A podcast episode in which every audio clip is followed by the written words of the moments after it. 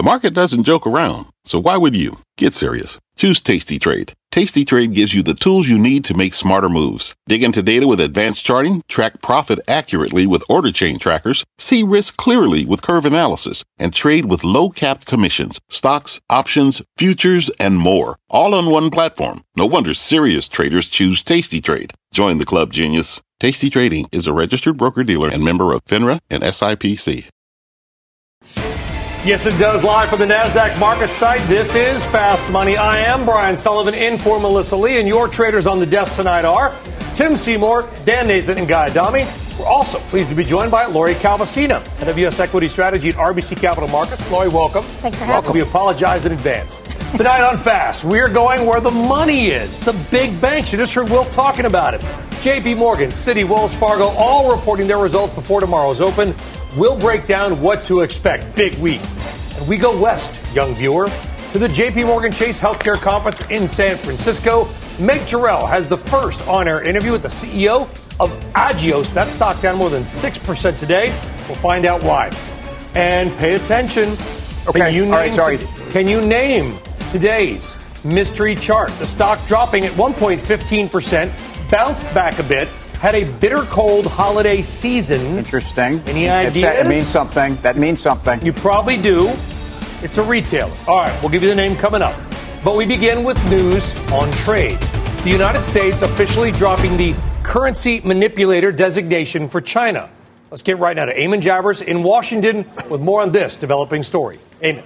Yeah, Brian, that's right. Treasury now making it official at this hour. They are dropping that currency manipulator designation that they slapped on the Chinese last year. They're removing it today. The Treasury Department saying in a statement that's for two reasons. One is the appreciation of the currency that's happened uh, since last fall. And the second one is agreements that they've made inside that so called phase one trade deal. They're saying here in this uh, agreement, China has made enforceable commitments to refrain from competitive devaluation and not target its exchange rate for competitive purposes. China has also agreed to publish relevant information related to exchange rates and external balances. So uh, the Treasury Department here is saying that those are specific details agreed to in that phase one deal, which will be officially signed here in Washington on Wednesday. We still don't have a lot of specifics on what's in there, but this is some new information about what might be included, according to the Treasury Department. The Chinese delegation, Brian, arrived here in Washington today. We got some pictures of them uh, at the airport uh, getting into their cars. We are told uh, that they will be here at the White House for an 11:30 a.m. ceremony in the East Room on Wednesday. I just talked to Robert Lighthizer, the U.S. Trade Representative, just a couple of seconds ago here on the White House driveway. Uh, he said that there will be a social component to this as well on Tuesday night. They expect to have a dinner with the Chinese uh, counterparts on Tuesday. So a lot of diplomatic rigmarole surrounding this signing, but we do expect ultimately to see the fine print of what's actually in the deal. According to Larry Kudlow, we'll see all of that text on Wednesday for the public to mull over and figure out what's in and what's not in this deal. Brian? Oh, look forward to it. Eamon Javers at the White House. Eamon, thank you very much. You bet. All right, Guy Adami, the Chinese renminbi had already been on the upswing prior to this deal. It's, it's, it's above 7 to 1 U.S. dollar. Is this material for the equity market, for the currency market? Was today. I mean, I think, in my opinion, clearly, I think most of the rally today was predicated on that news that was sort of announced earlier today. Great job by Eamon. With that said, and please, as the kids say, don't at me. But the president and the administration were correct that Chinese were manipulating their currency, except they got it backwards. I mean, for the last two years or so, they were trying to strengthen it, not allow it to weaken. That's number one. The biggest currency manipulators, maybe in the world historically, or at least the last couple of years, have been us, given what the Federal Reserve has done. I just wanted to get that out of the way. That being said, yeah, I And you think it helped. You're going to get it- some ads. I, I don't, you did. so I, I've said it You're gonna before. get your- I'll say you're it gonna get again. your ads I handed mean, to you. I think you know what? But I will tell you this: sometimes the truth is a painful thing, and that is absolutely the truth. However, market liked it today, and this melt up continues. Well, I, I, I agree with you. I think, if anything, China's had a capital flight issue. China's been very focused on currency stability um, because I think they want to be a major global center. Um, the most important impact here of all of this is emerging market assets. If you buy the EEM, if you buy EM, 40% of that is all based upon the Chinese economy directly, and then indirectly, China's influence as a currency on Southeast Asia and the entire region is a lot more important than it is here. Notice the outperformance of EM assets today. Notice the, the a lot of these assets that continue to move. But what it ultimately means is we can find a deal when we're looking for a deal. Go back to why we started all of this. I'm not sure we've solved any of this. Uh, I think Peter Navarro has been very much the leader of the China hawk territory, must have found something in a future negotiation path um, that seems like a compromise. Because even during good times, and whatever we're calling now, and I think now are good times, but Peter has found a way to dig in on important issues he believes are part of this. And I don't think we got anything here. Don't we want them, Tim, to be a currency manipulator? Because I think to Guy's point, if it totally free floated, most people that we talk to, I talk to, believe it would fall farther. Right. It would weaken, weaken, weaken, which would then make their exports to the United States less expensive, negate some of the impacts of the trade war that we used to have or may still have again. Right. We want them to, well, to keep it stronger. We, we want stability. And, and I think, as Guy pointed out, every nation is going to do what's in, in their sovereign best interest. But I think part of that is what's best for, for trade and also stability. And I think currency stability in China, if you think about the social issues that they confront on a daily basis and do, I, I think, a reasonable job balancing, and I know it's easy to be critical, um, but we don't have the same issues in this country. So the currency is going to be something that I think they have to control, and I think they will. Just seems like a pretty odd concession considering that there's actually no news about this deal when we're really thinking about it. Like what we know about it, it really is increased ag purchases by um, the Chinese, which they stopped buying once we put the tariffs up a year and a half ago. So to me, there's no there there. There's no deal. There's no nothing. And the president said it last week that, you know, we may wait until after the election to really get into the meat of phase two. So there's no deal. All it is is kind of like an easing of tensions. And then you have to start to ask yourself, why are we negotiating against ourselves? Why are we giving this big concession two days before we're supposed to have a signing ceremony for nothing? So to me, I think that investors are going to be sorely disappointed when we actually get the piece of text or the piece of paper, um, you know, on Wednesday. So. No, I, I agree, and I, I, think it's so odd that markets are celebrating something and we really have no idea what's actually in it, except that you know this vague notion that it's not going to be all that substantial and all that important. And oh, by the way, we're about to start negotiating phase two, where all the hard stuff is really going to be. So I worry the market's going to be disappointed once the drama they're comes giving, back. Maybe, Lori, they're giving something up ahead of that phase two. No, I, They're I trying to ratchet down. But I the thought tension. that we had all the leverage. That, that that's what I just don't understand. I'm just, I'm just you know? I, that could be a different point. I'm just saying maybe they're trying to give a gift, a preemptive gift. Maybe, maybe, and yeah, I think that's a fair point. We had a nice little move today, but at the end of the day, I think you have to ask yourself: Is this a lull in the action, or have we really made you know substantial progress, and we're not going to take a few steps back? And I, you know, I, I do think the market is going to have ample opportunities, especially given where valuations are, where positioning is, to get a little indigestion later on.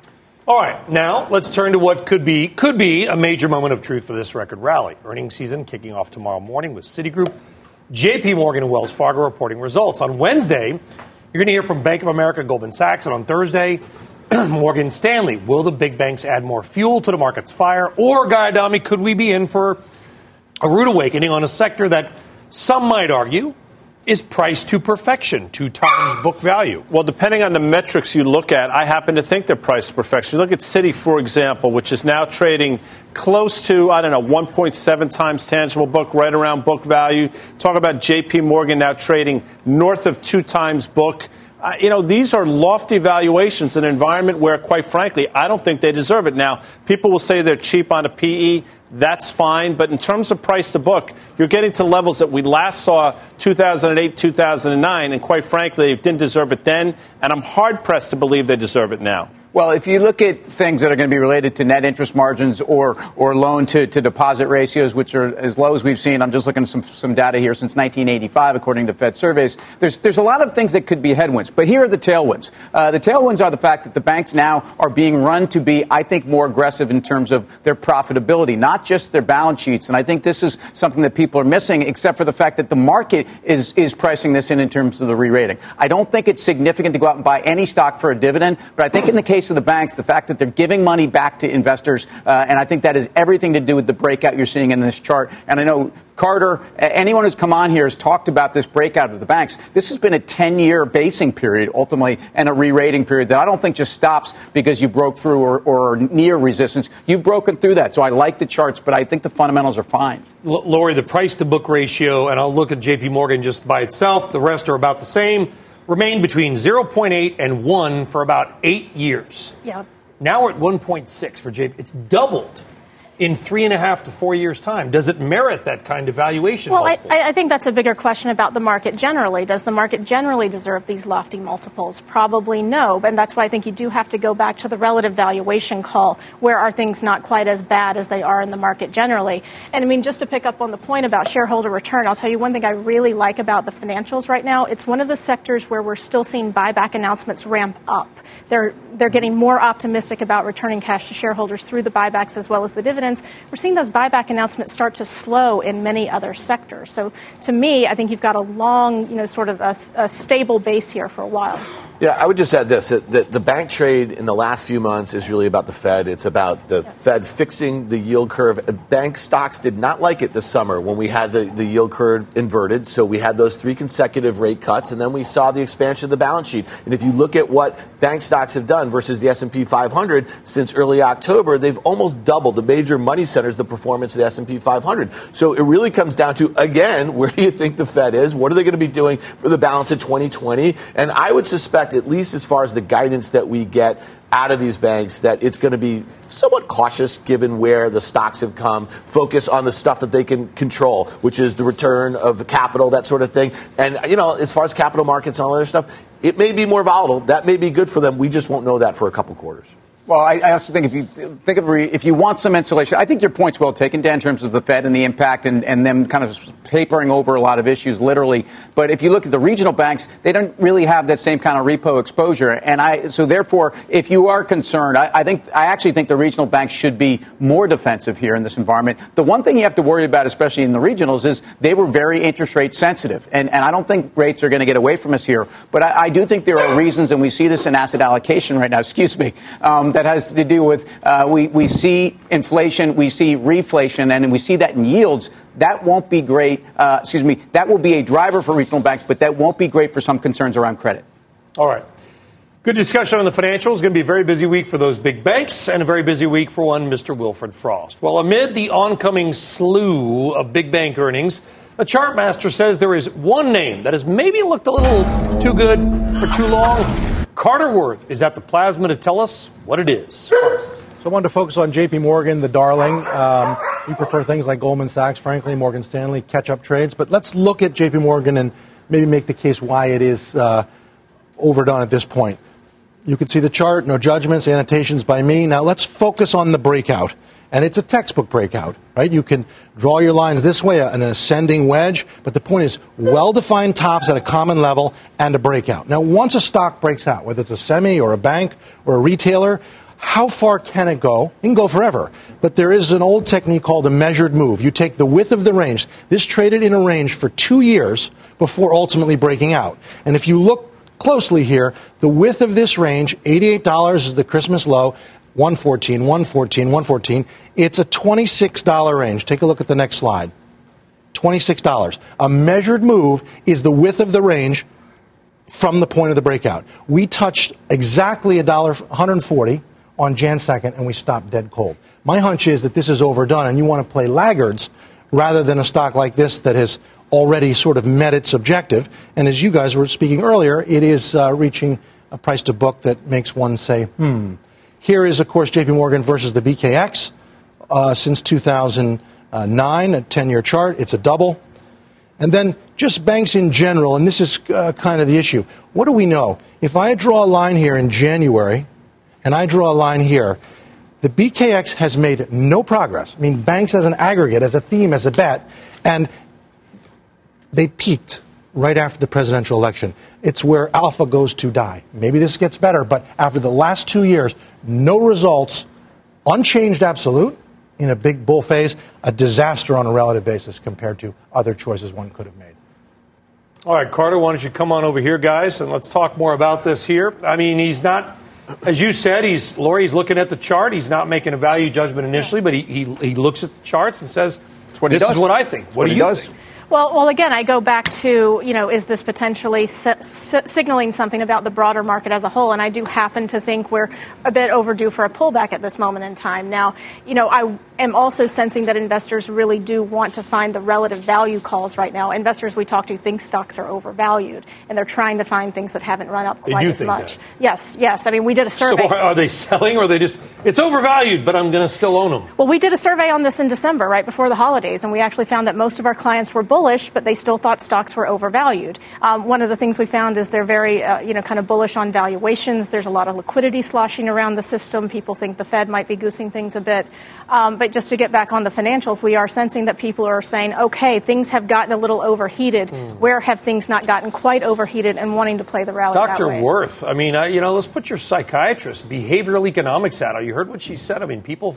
I well, believe it's, it's, it's overvalued, but, but, I'm I, not going to sell right, it. Right, but I don't want to quit, right? And that's it's ever thus. I, mean, I can't quit. I can't quit, right? Or my cost base doesn't allow me to quit. I don't want to pay taxes. That's the nature. And we also know the clustering in big names, Apple and Microsoft. Um, so much does depend on the financials, and the valuations in many names are reasonable. The case for JP Morgan seems like that's been the crowded one. That's the Apple, that's the Microsoft financials. I'd rather do something American Express, looks like a breakout coming, whereas JP Morgan already broke out, or a MetLife. There are all sorts of good names within financials. Yeah, and, and I would just say I, am not going to defend, you know, sort of the leaders so far. I generally like the idea of laggards at this point. I think that's where investor appetite is. So speaking of laggards, Tim just mentioned the regional banks. If you look at the KRE, the, the index that, that tracks them, it had that breakout. It's been range bound. I think it ch- ch- uh, late August it touched 48 bucks. It traded almost 60. Now it's come back and it's trading like 57 sloppy. and a half. It's it is sloppy, and, and, and you didn't get the breakout. what right. does that mean to you? I, I, well, first of all, that's a sort of different kettle of fish. There are very good uh, regionals and super regionals, but as an aggregate, the KRE has been a very unhappy uh, proposition, and I just wouldn't do it. You don't want to read something from Morgan Stanley and have somebody comment. This came out today from their wealth management division. And I got it and I read it and I thought this is really sort of a bluntly honest assessment of the markets, maybe if you believe it. Here's what Morgan Stanley said today. Comparisons with the 1999 stock market are compelling. Complacency indicators are high. Valuations on nearly every risk metric for the index are above their averages. Compressed risk premiums leave little room for investment. Consider rebalancing your portfolio quarterly instead of annually. Trim passive exposure and selling extreme outperformers. So even That's Morgan Stanley. Are you sure those aren't Dan Nathan's notes? Yeah. I mean, from, from thanks, Dan. This is Morgan Stanley Wealth Management. This is what Morgan Stanley Wealth Management that's is sending be, out that's to all their RIAs and all their clients. And they're basically saying the markets are wildly or close to wildly overvalued. Well, this is not like some I guy mean, in his basement with a blog. No, uh, no offense to that guy. I like him. Mm. I mean, look, that's what makes a market. They're always buyers and sellers. But we all know that sometimes you get into a period where it's just almost frozen in autopilot up. And that's what this feels like. Complacency. Is that what the charts look like to you, Dan? No, I mean the sentiment is dumb. The, the, price action is dumb. All the points that they just littered in that like paragraph, they all make sense. But right now, nobody's taking them seriously, and this feels so much like January 2018. I can't tell you. I know there's a, a lot of people are going to give you a lot of reasons why it's not, but it also feels like a lot of other times in my career over the last 20 years where indiscriminate buying, especially the concentration in the names that we're seeing, it won't end well, and it's going to end sooner than later. I'm not telling you we're going to crash and this and that, whatever. It's just not going to end well. No one can even see a 3 to 4% pullback. That means you're going to get 2x that, or maybe worse. And it's going to take like January or 2018, it took 10 months to make a new high once we topped out. Those are the conditions that are ripe right now. You look at opinion. Gene Munster of Loop Ventures, frequent guest of this show. He wrote in his blog today, not in his basement, he wrote in his blog today that Tesla is probably all short covering and it's likely going to have a very sharp pullback at some point, or at least history says that kind of stuff. How, how risky are things right now? They are. And, and the, the, the point you're citing, and point in time, that January of 2018, we're on the two year anniversary of that. The transports are still below that level. The BKX is below that level. The materials are below that level. The energy, I mean, it's all dependent on this Apple, Microsoft, you name. If there's any trouble in paradise, and these darlings ever have a setback, market cannot sustain it. Okay. I think that's an important conversation. Trouble in paradise. People are writing in, they're adding us is this the bear version of fast money? Adding us. They're adding. Up. I think this is just the realistic version. No, but valuations matter. Right? I mean, and, it's the and realistic version. Valuations matter, and they it always comes back to valuation. I think we've made and that. And everything is earnings growth. And by the way, earnings growth is expected to fall. Coming up, why Lululemon investors are no doubt feeling very cool today. Plus, all the biggest biotech bosses in the world are in one California hotel right now. They can check in, or will they check out? With the group lagging the overall market, could a big conference turn it all around? Be sure to check out the CNBC app for your smartphone, tablet, or TV. You can always watch us live there as well. We're live at the NASDAQ, and we're back after this.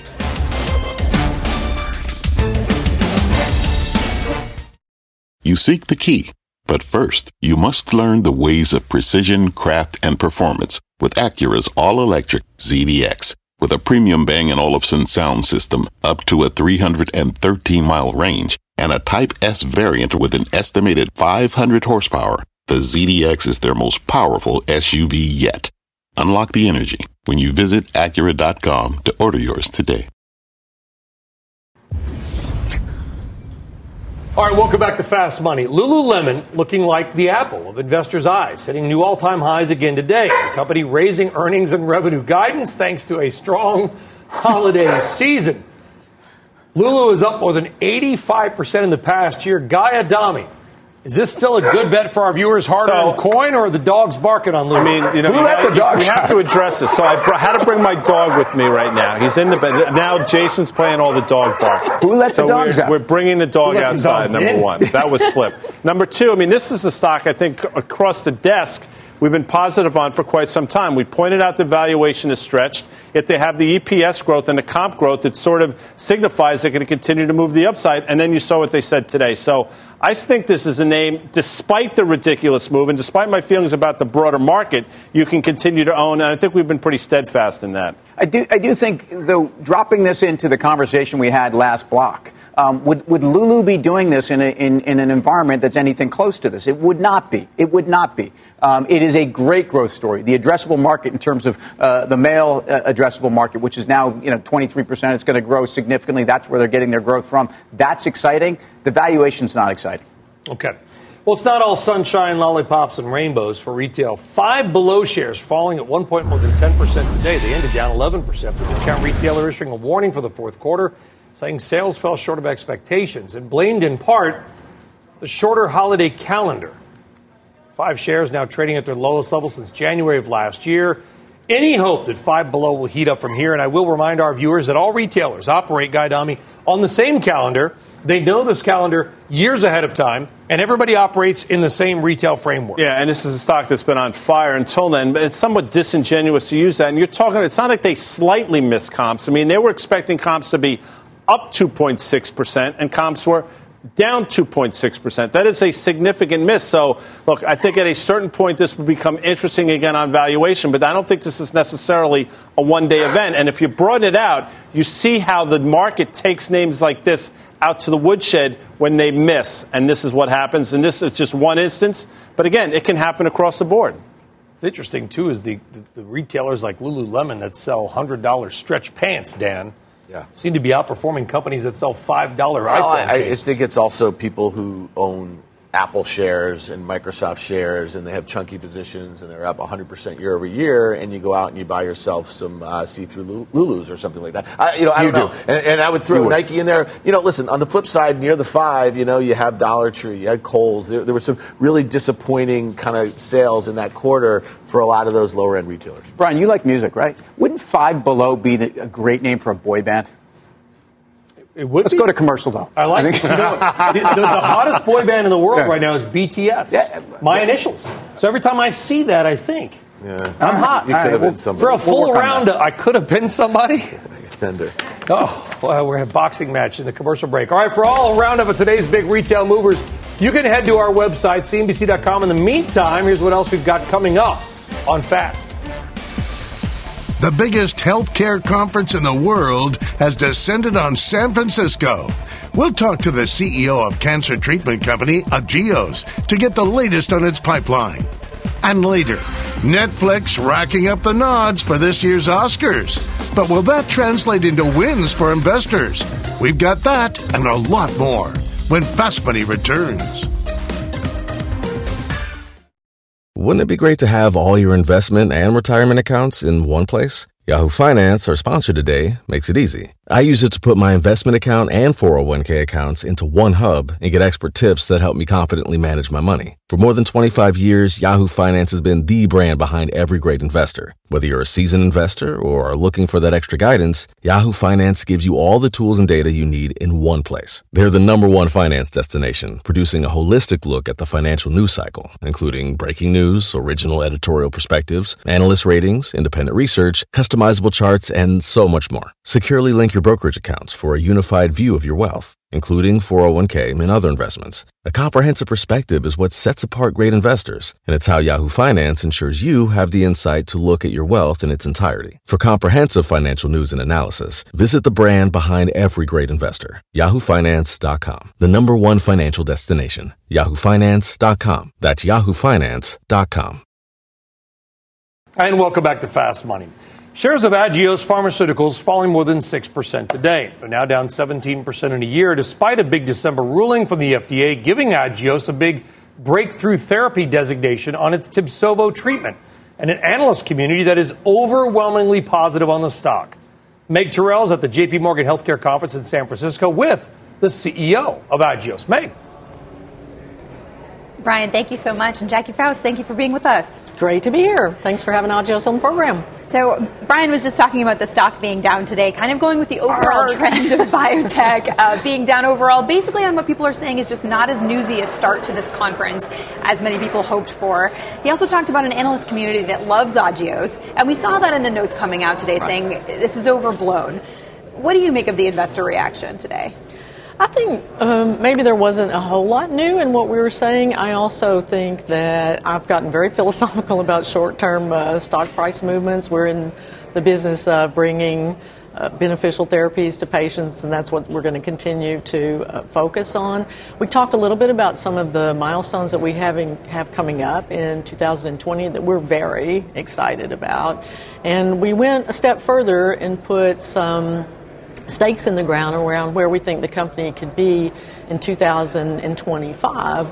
And many of the, the more financial type metrics around of some of that uh, guidance was probably largely expected by uh, analysts and investors. We've been getting very positive reactions uh, in our meetings today. As you said, the analyst notes have been uh, positive. So I think investors have a lot to digest today. So hopefully they'll digest our news in a very positive way over time. Well, part of that forecast for 2025 is doubling the number of drugs that you have on the market. Tell us about some of those opportunities that you're looking at. So uh, today we have uh, two drugs for the treatment of acute myeloid uh, leukemia. We brought those drugs out of our internal discovery uh, science in record uh, time and got them to patients. Uh, they've done very well Uh, with uh, patients and how they're uh, treating those diseases. So we're looking forward to having four drugs by 2025 and across potentially four times more diseases than we're in today. So, in at least eight diseases, and these drugs are going to take us into a new era for Agios, which is consistent with our experience in hematology, but we'll be going beyond malignant hematology and into uh, serious blood disorders that are non malignant diseases like sickle cell disease, uh, thalassemia, and, and some others. So we're very excited about uh, that, and it speaks to the uh, expertise of our scientists because these are all internally discovered molecules, and we're very proud about that. So, one of the programs that you have is for a very rare disease called PK deficiency. And one thing that analysts are focused on is just identifying more patients with that disease. And that's part of the business model when you're focused on rare diseases and rare cancers. So, how is the progress with trying to identify everybody who has this? So, and I think this is one of the things that speaks to Agios' creativity because we're not afraid to tackle these difficult diseases. And we think there are no approved treatments for uh, pyruvate kinase deficiency today. So we're very proud of where we are with the program. We have two phase three trials that are going to read out by the end of this year, and then we'll move to file for approvals of that therapy for these patients. We've learned a lot about the disease and received a very positive reception from the physicians who treat this disease as well as patients. They are very happy that somebody cares about the disease and is working hard to develop therapeutic options for it. And what we actually found in one of these two phase three trials when we were enrolling, we found more patients than we expected to find in the disease. So uh, we think our patient finding efforts have gone very well, and we're looking forward to bringing those therapeutic options to patients. We're excited about it. So you are in a sweet spot for what big biotech and big pharma is looking for in terms of adding to their own pipelines. How do you look at the future of Agios as an independent company when companies are looking to do M&A in cancer and rare diseases? Well, I can't speak for how they're thinking about us, but we continue to do what we do. We want to bring great treatment options to patients and really leverage the expertise that we've built over the years in cellular metabolism and a deep understanding of metabolic pathways. So we're just going to continue to work hard uh, to do that and move things as fast as we can on behalf of patients and hopefully come up with some terrific uh, therapies for them. So. Well, Jackie Fouse, thank you so much for joining us. We look forward to having you back. Thank you very much. All right, Brian, I'm going to send it back to you. And everybody, don't forget to tune in tomorrow to more coverage from the JP Morgan Healthcare Conference, where we've got another great lineup. Back over to you I'm sure. I'm sure you do. Meg Tirrell. It's just this is like back to back. Look at that lineup that Meg has tomorrow. She does like 40 interviews a day, and they're all great. Meg, we'll look forward to it tomorrow. All right. Biotech, though, trading lower today as the JP Morgan Healthcare Conference kicks off. You know, the IBB is up 9% in a year, but 41 different biotech stocks have done better than that, including 22 which are up more than 25%. Guy Don, what's your take on the space in general? If you just bought the IBB, you gave yourself a big chance of really underperforming if you just threw a dart. Which I can understand people wanting to do because then you lose the sort of the binary events. But I think you want to be in the space for exactly that, the binary events. And I think, listen, I've done a lot wrong here. I think we've done a lot right in terms of some of these biotech names. Look at Biogen, for example, that huge move off the bottom. Sarepta is a good example. Agios, which we just talked to, I mean, this is a very interesting company. You're talking about a $3 billion market cap company that currently has about $550 million on their balance sheet. Yes, it's sequentially down from last year, but you know what? They're healthy. They've done a couple raises. Obviously, that dilutes the shareholders. But again, you're playing for an event here, and you've already endured a lot of the pain. So I think this name, Meg just spoke to the CEO, I think AGIO is a name you can own right here. Okay, good stuff. Well, as we said, there's a lot more from that healthcare conference coming up on Mad Money. Jim is speaking with the CEOs of CVS, GlaxoSmithKline, and others. That is coming up, of course, at 6 p.m. Eastern Time. Coming up here in Fast Money, the one airplane stock that is moving in the options market and does not have a Boeing 737 MAX problem. But first, we're pins and needles. Dan steps up to the plate to pitch his big idea. Will this social media stock be a home run investors? Got Dan's fast pitch coming up.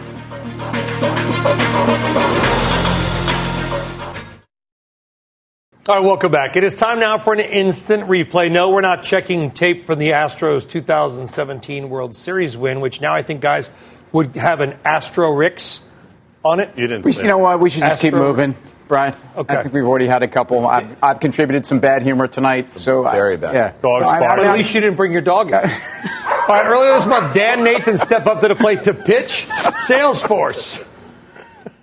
So when I think about what's going on in the market here, if we're going to continue to see a melt up and people are going to reach for high valuation, high growth things for beta, Salesforce is going to break out. All right, since then, shares of Salesforce are up more than 13%. By the way, you may not even know this, Dan. It's the best performing stock in the best performing sector of the market this year. IT, so great call. So, what do you think of that stock now? Listen, I, it went up 10, 12% in a straight line, you know, on no new news. There was a couple upgrades. So, you know, my target was about a 10% move on the breakout. I think you take the trade and you kind of move on here. Take the, well, great call again. Thanks. Okay, Dan, since Salesforce was just such a success, why don't you head over to the Plasma and Sure. give us your newest fast pitch? No so pressure. here's one that I'm kind of socializing a little bit here, and it's called Pinterest. This company went public last year in April at 19 bucks. It traded as high as 35 over the summer, and in early November, when the company reported their Q4, they had a very disappointing quarter. The stock was down 17% the next day. Um, they showed decelerating revenue growth. Um, average, revenue, average revenue per user was disappointing, but they did have some some positives there. Uh, margins were better.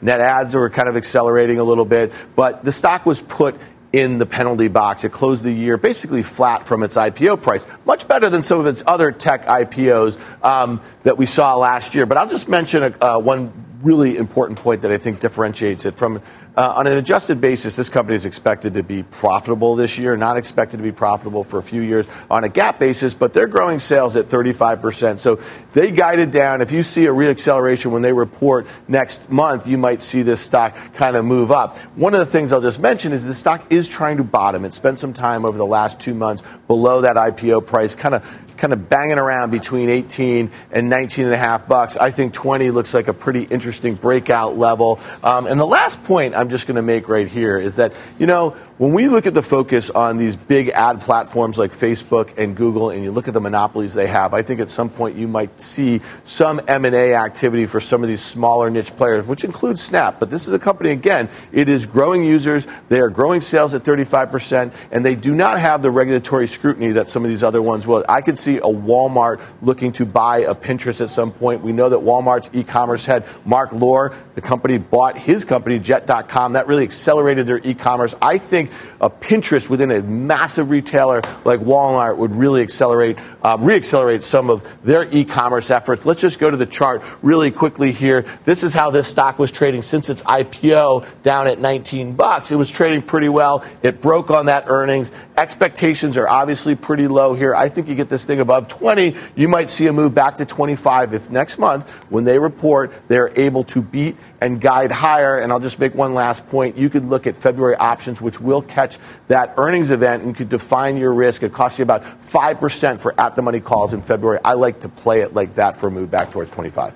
Well, hey, quick question for you, Dan. You got $11 billion market cap yep. on, a, on a Pinterest. So let's put a uh, 40% premium on any deal. So you're looking at a you know, 15 roughly billion dollar deal. You think a Walmart would be willing and able to digest that? I do. I listen, I think this would be a company that should be a tab or it should be a feature of Amazon. Amazon can't go out and buy another ad platform like that. And the other thing is Amazon's ad growth is growing pretty tremendously. This would be a way for Walmart to really just expand their e-commerce capabilities and put a CEO founder like Ben Silbermann in the place to take over for Mark Lore, who is a serial entrepreneur. I suspect he wants to get moving at some point. So to me, that one makes a lot of sense. I'm not saying you buy it for that. I think you buy it if they beat and guide up, the stock's headed back to the mid 20s. All right, good stuff. Come on back here. Okay, no more questions. Time to vote.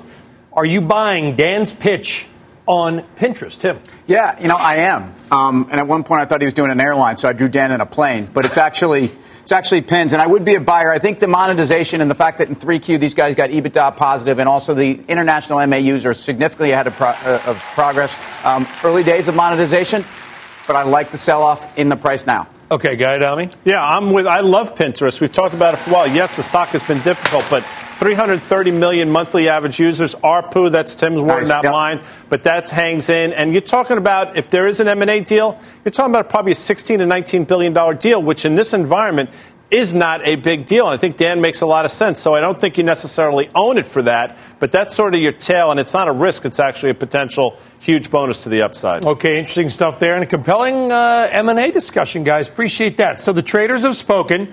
What about you folks at home? Are you interested? Vote in a Twitter poll Ooh. at CNBC Ooh. Fast Money. Ooh. We'll reveal the sh- results later on in the show. All coming up. Big sign of the times for Hollywood. This year's Oscar nominations say about who's really running the streaming game. Stick around.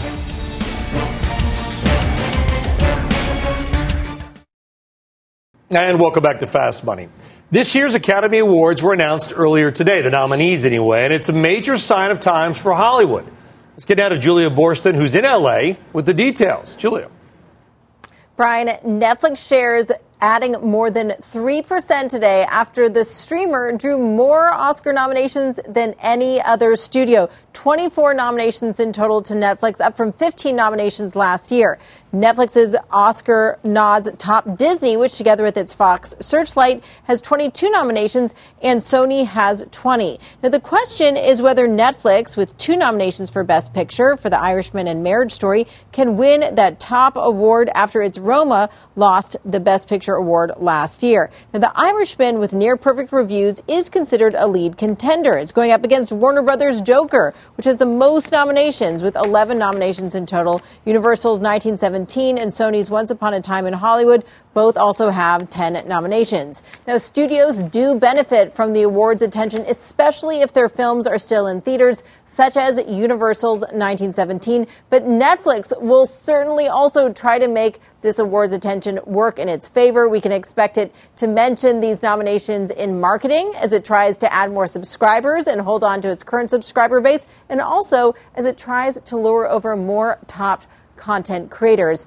to work with the Netflix platform. Guys, back over to you. Okay, Julia Boorstin, thank you very much, Julia. All right, let's trade Netflix. Any point of view on this stock, Tim Seymour? I'm yeah, a trader I've favorite. I've certainly had one. Um, I've been a, uh, a, a, trader on this, if that means you're selling it, although historically trade and fade meant actually buy. So I'd fade it. Um, and I do think you have a case here where uh, technically I'll let other people talk about that breakout about 325. My argument has been profitability. There's no question this slate is very impressive. And it's also uh, to be reminded, uh, often their 4Q subs are very be- heavily back quarter weighted, which means I think this is ultimately going to be somewhat positive for the company. I do think profitability is a major, major issue. We talk all the time. Maybe more important is the report of Disney Plus Q1 in early February than actually the Jan 21 earnings for Netflix because the competitive landscape is what's driving this move. Yeah, I would say qualitatively 24 Oscar noms. That's great. They spent $15 billion to do it. That's 3.5 billion more than the cash that they generated. So to me, it's a disaster when you put it together with the fact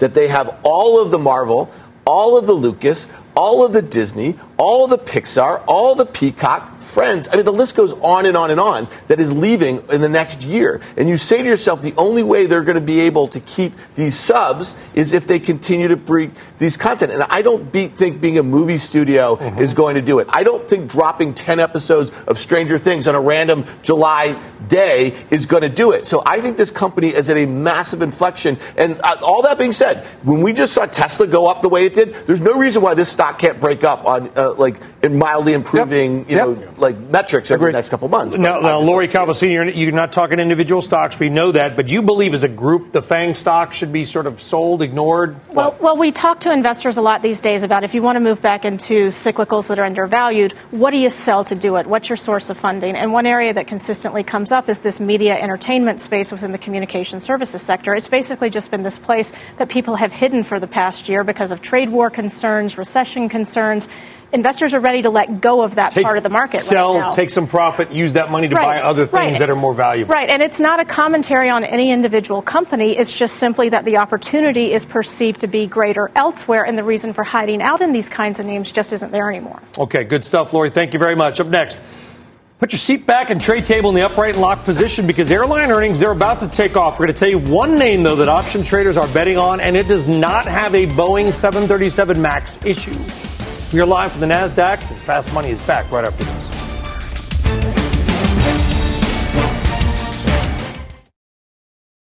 All right, welcome back. The airline stocks, yeah, had a little investing turbulence over the last couple of months with one big exception. That is Delta. Delta Airlines far outperforming its competitors. The company reporting earnings tomorrow. And over in the options market, traders are betting the stock could enjoy a nice bounce. Mike Khouw in San Francisco with the options action. Yeah, so we saw about four times the average daily call volume trading in Delta today for the best performing stock in this space. Right now, the options market is implying a move of about 3.8% higher or lower by the end of the week. That's pretty much in line with what we've seen over the last eight quarters, which is about 3.3% or so. The most active options were the Jan 60 calls, which also happen to expire this coming Friday. Over 8,400 of those traded for about 80 cents. Buyers of those calls are obviously betting that the stock could rally above that 60 strike price by at least the 80 cent they paid. That would suggest that they're making a bet that the implied move or greater will be to the upside. And if we take a look, we can understand why we see this kind of sentiment possibly. The stock has obviously performed very well. The street is overwhelmingly positive on the name. So if you're inclined to press your bullish bets here, this might be an inexpensive way to do it. All right, Mike, thank you very much. And we're going to, of course, have full coverage of Delta's earnings, including an exclusive interview with the company's CEO tomorrow morning on Squawk Box.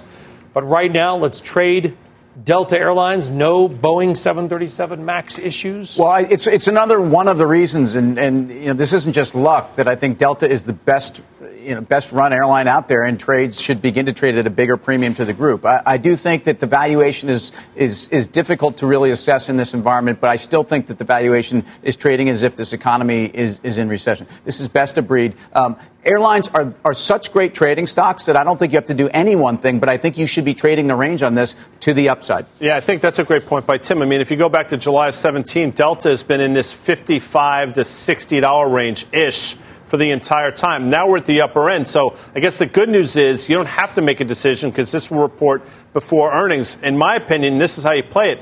You buy it on a breakout above 60. If they miss, you're looking for a pullback back to 56 and a half, and that's how you trade the stock post earnings. Okay, thank you. For more options action, you can always check out the full show Fridays, 5:30 p.m. Eastern Time. Up next, your final trades. All right, welcome back to Fast Money. Time to reveal if you bought Dan's fast pitch on Pinterest and the voters have spoken. Unfortunately, oh. they are. They're oh. no. They're not. Well, they're not buying, but it's not by much. Fifty-three percent of the people saying no, which means Dan that that forty something percent. Give him the dance yes. version. Give him the dance version of Tony. Not all is lost. At least you get to hear some Toni Braxton as we head into the final Dance trades. So they don't. They don't hate you.